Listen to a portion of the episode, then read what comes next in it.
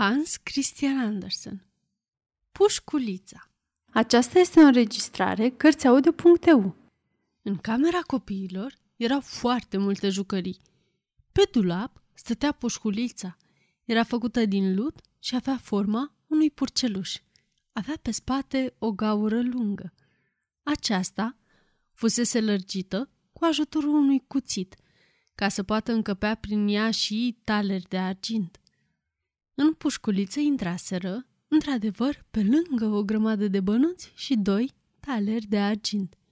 Pușculița era atât de plină încât nici măcar nu mai putea zângăni, iar asta era starea cea mai înaltă la care putea să ajungă o pușculiță. Acum stătea la înălțime și se uita în jos la toate lucrurile din cameră. Știa foarte bine că putea să le cumpere pe toate cu ce avea în burta ei – Altfel spus, era foarte conștientă de valoarea ei. Și celelalte lucruri se gândeau la asta, chiar dacă nu o spuneau. Sertarul biroului stătea pe jumătate deschis, iar în el se putea vedea o popușă. Era veche, avea gâtul legat. Ea s-a uitat în afară și a spus Ce-ar fi să ne jucăm de-a oamenii? Măcar am face ceva interesant. S-a iscat o zarvă de nedescris. Chiar și pozele de pe pereți s-au întors cu spatele ca să arate că au și ele o părere, dar asta nu însemna ca o părere contrară. Era miezul nopții. Luna strălucea prin fereastră și ilumina camera pe gratis. Jocul era pe cale să înceapă, invitate fiind toate lucrurile – chiar și căruciorul de copii, care era una dintre jucăriile cele mai grele. Este ceva bun în oricine, a spus căruciorul. Nu suntem toți de viță nobilă, așa că trebuie să ne facem folositori. Cum spune o veche zicală. Pușculița a fost singura care a primit o invitație scrisă. S-au gândit că era prea sus ca să îi se dea de știre prin viu grai. Nici ea nu a răspuns că vine pentru că nici nu a Cata Dixie să vină. Dacă trebuia să ia parte, atunci avea să se bucure de petrecere de acolo de unde stătea. Toți aveau să se obișnuiască cu acest lucru, ceea ce au și făcut. Micul teatru de păpuși a fost pe loc ridicat, așa că pușculița se uita, uita înăuntru. Urma să înceapă o piesă în care se consuma ceai și se făceau exerciții intelectuale.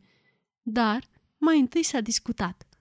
Căluțul de lemn a discutat despre antrenamente și cai, pur sânge, căruciuri de copii, despre căi ferate și locomotive. Altfel spus, discutau despre meseriile lor. Ceasul a vorbit despre tic-tac. Știa că a venit ora.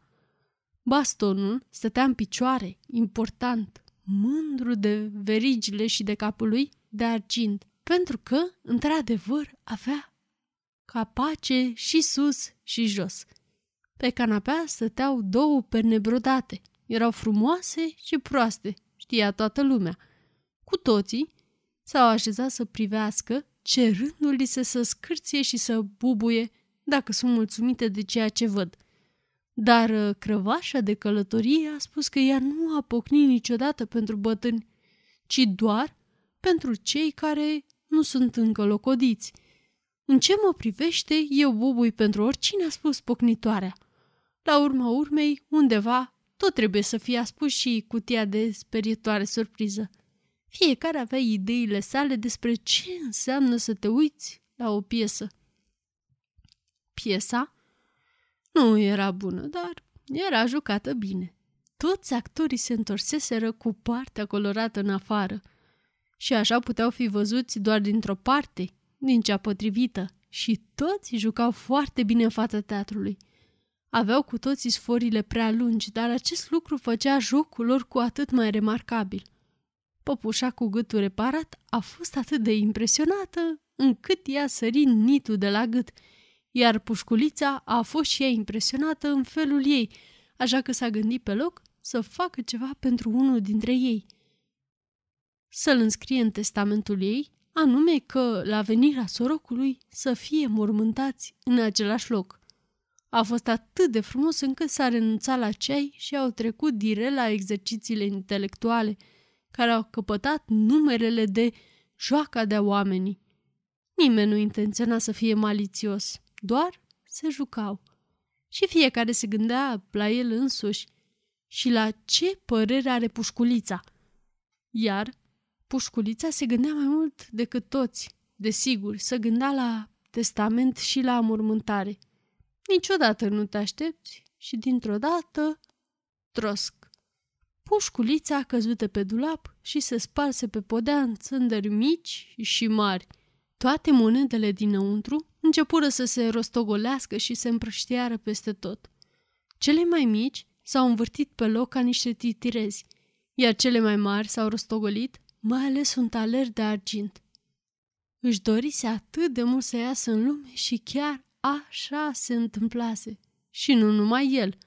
Cioburile pușculiței au ajuns în coșul de gunoi, iar în ziua următoare a apărut pe dulap o nouă pușculiță, tot din lut.